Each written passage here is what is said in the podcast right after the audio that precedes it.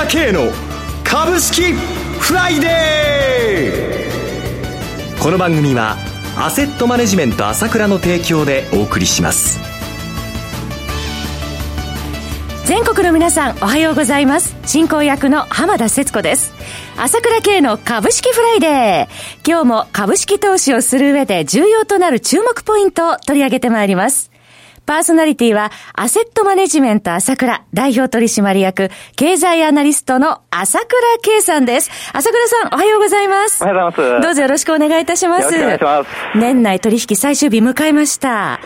ついに最後になりましたけど、本当いい相場でしたね、今年は。そうですね。アメリカも2年連続で上昇して終えそうな勢いですね。すごいですね。はい、結局上がっちゃって、引け値ベースではまた最高値でしょ。えー、もうこれで9ヶ月連続上昇ということがほぼ確定で、もう一日ありますけども、確定ですよね。強いですね。59年ぶりの快挙ということじゃないですか。はい。えー、まあ国内も今年は堅調な試合が続いておりました。そうですね。10月は16連投という、もう、かつてない記録、本当にびっくり現象だということで、もうこれ見ただけで相当な相場が出ることがもう予想できるでしょうということを言ったわけですけれども、はい、その流れに沿って、まだ序盤戦が動いてるだけということですよね。はい。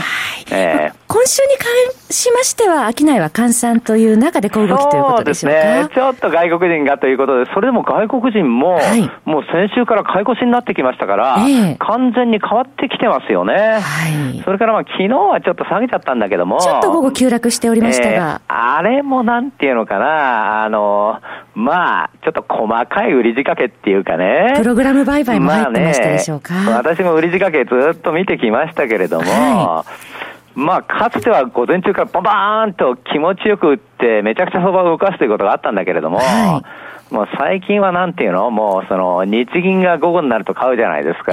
えー、下がれば午前中にね、はい。だからやり方がまあ、せこくなってるっていうか、1時頃から売ってくるわけですよ。えー、で、薄商いだからってことで昨日も崩して、まあ円高目指したということなんだけども、もうこの北朝鮮の話で売るしかないんだよね、売るときはね、売り仕掛けっていうのはね。リスク要因ということで。もうだからもう飽きられちゃってるという感じで、もう常にこれでもう北朝鮮の話で売られたのがもう15回以上ですから、今年。はい、もうこの話も飽きてるわけで、もうすぐ反発ということに結局はなってしまうわけですよ。売りがそれほど続かないと。売りが続かない。もう、空売りの比率もどんどんどんどん落ちてきてるし、結局はね、はい、まあ瞬間的にそういうふうにやることがあるけれども、まあやるだけ無駄ですよということですね。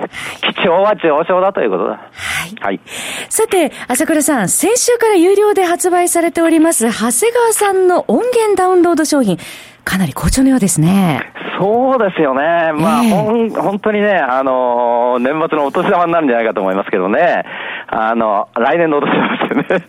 あの、30分弱の音声なんですけどね、はい、まあ、長谷川のもう気持ちが詰まってる内容ですからね。2017年もこのラジオをはじめとしまして、朝倉さんの強気のご見解、もう全国の皆さんに力強いメッセージを与えて、伝えていただきましたけれども、やはり来年、2018年も精力的に活動されるということでよろしいでしょうか？そうですね、もちろんですよね。まあ、長谷川の声も非常に人気になってきましたし、はい、まあ、来年も1月から東京セミナー、あ皮切りでね、ええ開催していくつもりですからね。楽しみです。また、年始の大発会の日には、朝倉レポートの配信が予定されているということですね。そうですね。やっぱり大発会を見てから、レポートを書こうと思ってます。はい、1年の計は元旦にありということですからね、ここでどういう形がなるのかということを書くのと、はい、それからまあ、前回ね、ビットコインのこと書いたんですけど、これも好評で、これ見ればなぜ今暴落したかっていうのははっきりわかると、そういうレポートでしたからね。すごく明確に書かれていて分かりやすかったです。そうですよね。はい、本当にまあ、あ2018年もいろいろね、他の人の言わないことというのをですね、発信していこうと思います。それから1月20日ね、あのー、有料の朝倉セミナーもありますんで、はい、ぜひね、ここで1年を、予想ししますから、はい。まあ、ぜひ来てもらいたいと思いますね。はい。力強いスタートダッシュになりそうです。朝倉セミナーに参加ご希望の方は ASK1 のホームページからお申し込みできます。アルファベットで ASK1。1は数字の1です。ASK1 とインターネット上で検索してください。トップページ右上にございます朝倉セミナーの文字をクリックしてください。またはフリーダイヤル0120-222-464 0120-222-464までお電話ください。ださいそれでは CM を挟んで朝倉さんに詳しくお話を伺ってもらいます。鋭い分析力で注目を集める経済予測のプロ、朝倉慶。日々のマーケット情勢や株式情報、個別銘柄の解説を、朝倉本人が平日16時、メールでおよそ7分の音声を無料で配信中。株の判断に迷ったら朝倉慶。詳しくは、アセットマネジメント朝倉のウェブサイトへ。本日の指標解説無料メールマガジンにご登録ください。アセットマネジメント朝倉は、証券取引、金銭有価証券の予託、貸付行為は行っておりません。また、情報提供する金融商品のお取引では、相場変動などにより損失を生じる恐れがあります。取引説明書、契約締結前交付書面などを十分にお読みいただき、ご理解の上お取引ください。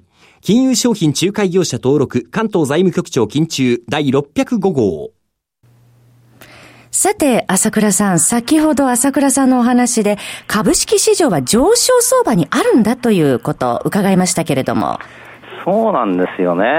まあ、あの、投資やるには本当に基本的な認識っていうのは非常に大事だと思うんですけれども、はい、やっぱりね、もう、今年のこれだけ相場が上げたわけですよね。はいで、それにもかかわらず、この今年のっていうか特徴的な今回の上げの、特徴的なことでもあるんですけれども、証券会社の株が全然上がらないじゃないですか。確かにそうですね。業種別で見てみましても、パフォーマンスが低い方ですよね。そうですよ。これ、どういうわけ、えー、ということなんですよね。はいで、まあ、当社もまあ、あ証券会社と同じビジネス、まあ、あの、SBI 証券、楽天証券、えー、通じてやってるわけですよね。その、丸同時支店みたいなことをやってるわけですけれども、えー、まあ、長谷川なんかをやってても、もう、ウハウハしちゃってて、客もウハウハで、当社もウハウハしちゃってるわけですよ。利益が出ているということですよね。そうですよ。これだけ上がって、ジャスダックが45%上がっちゃって、日経平均が上がってるわけですから、はいそれにもかかわらず、証券会社に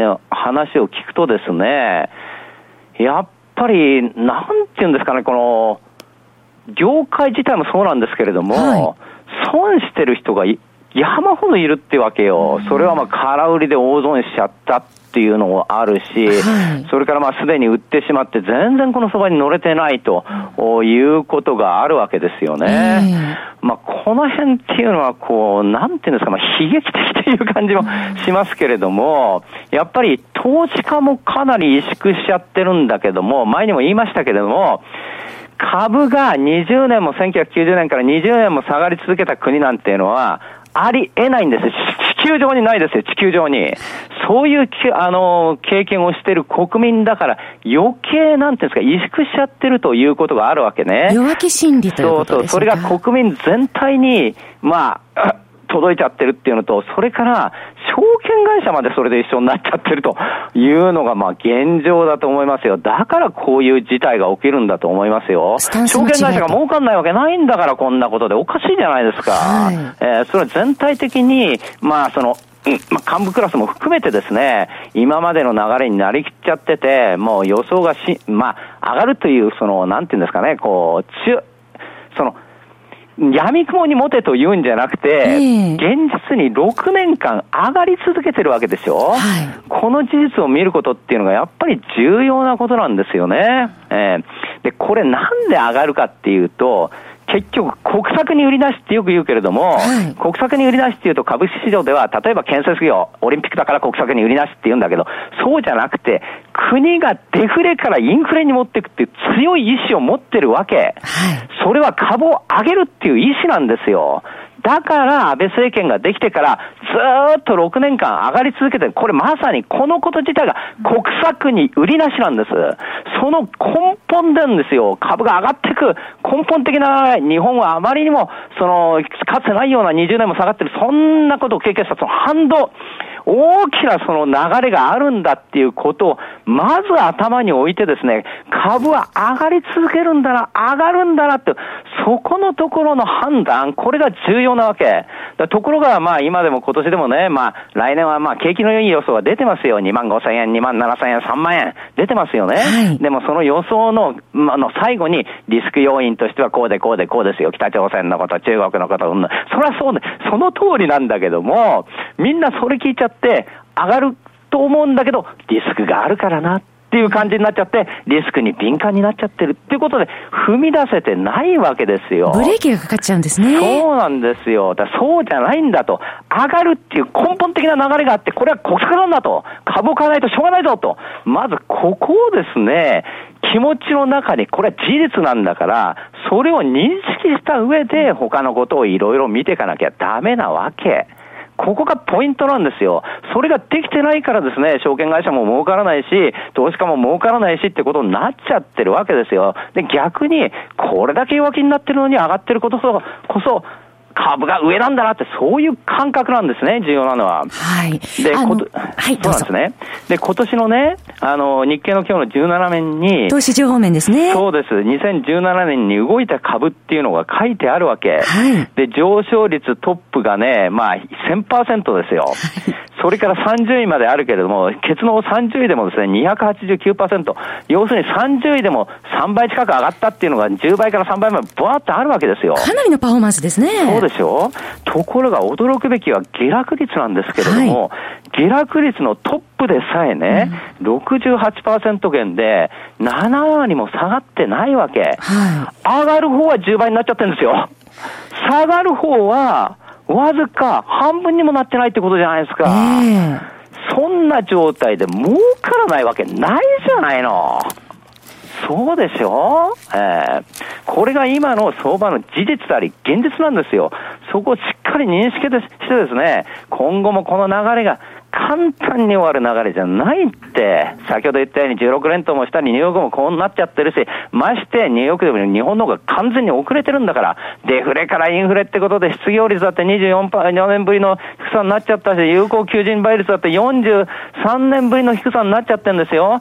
物価が上昇しない、上昇しないって言いながら、0.9%上昇でじわらじわらじわらじわら上がってきてて、来月からはいろんなものが次から次へと値上がりになっていくんですよ。はい、まさにデフレからインフレの国策そのままの形がですね、出ようとしているこの時に弱気になる必要はないって。国策に売りなし、まさにその通りですね。はい、2018年の見通し最後にお聞かせください。あもちろんね、今言ったようにね、かなり堅調な相場が続くと思いますので、とにかく弱気にならないで、もってり上がっていく相場だから、もうそういう気持ちでね、今までそうなのが大丈夫だということで、本当にしっかりこの、この放送を聞いてですね、勝ち組になってもらいたいんですよ。それで、相場を楽しんでもらいたいんですよ、勝ち組になって。はい。えー、来年も力強いご見解、楽しみにしております。えー、今年もどうもありがとうございました。えー、そろそろ番組もお別れのお時間です。お話はアセットマネジメント朝倉代表取締役、経済アナリストの朝倉圭さんでした。私、朝倉慶が代表を務めます、アセットマネージメント朝倉では、SBI 証券、楽天証券、証券ジャパン、ウェルス並みの口座開設業務を行っています。私どものホームページから口座開設をしていただくと、週2回無料で銘柄情報を提供するサービスがあります。ぜひご利用ください。それでは今日は今年最後の金曜日、大納会来年も頑張っていきましょうこの番組はアセットマネジメント朝倉の提供でお送りしました。最終的な投資判断は皆様ご自身でなさってください。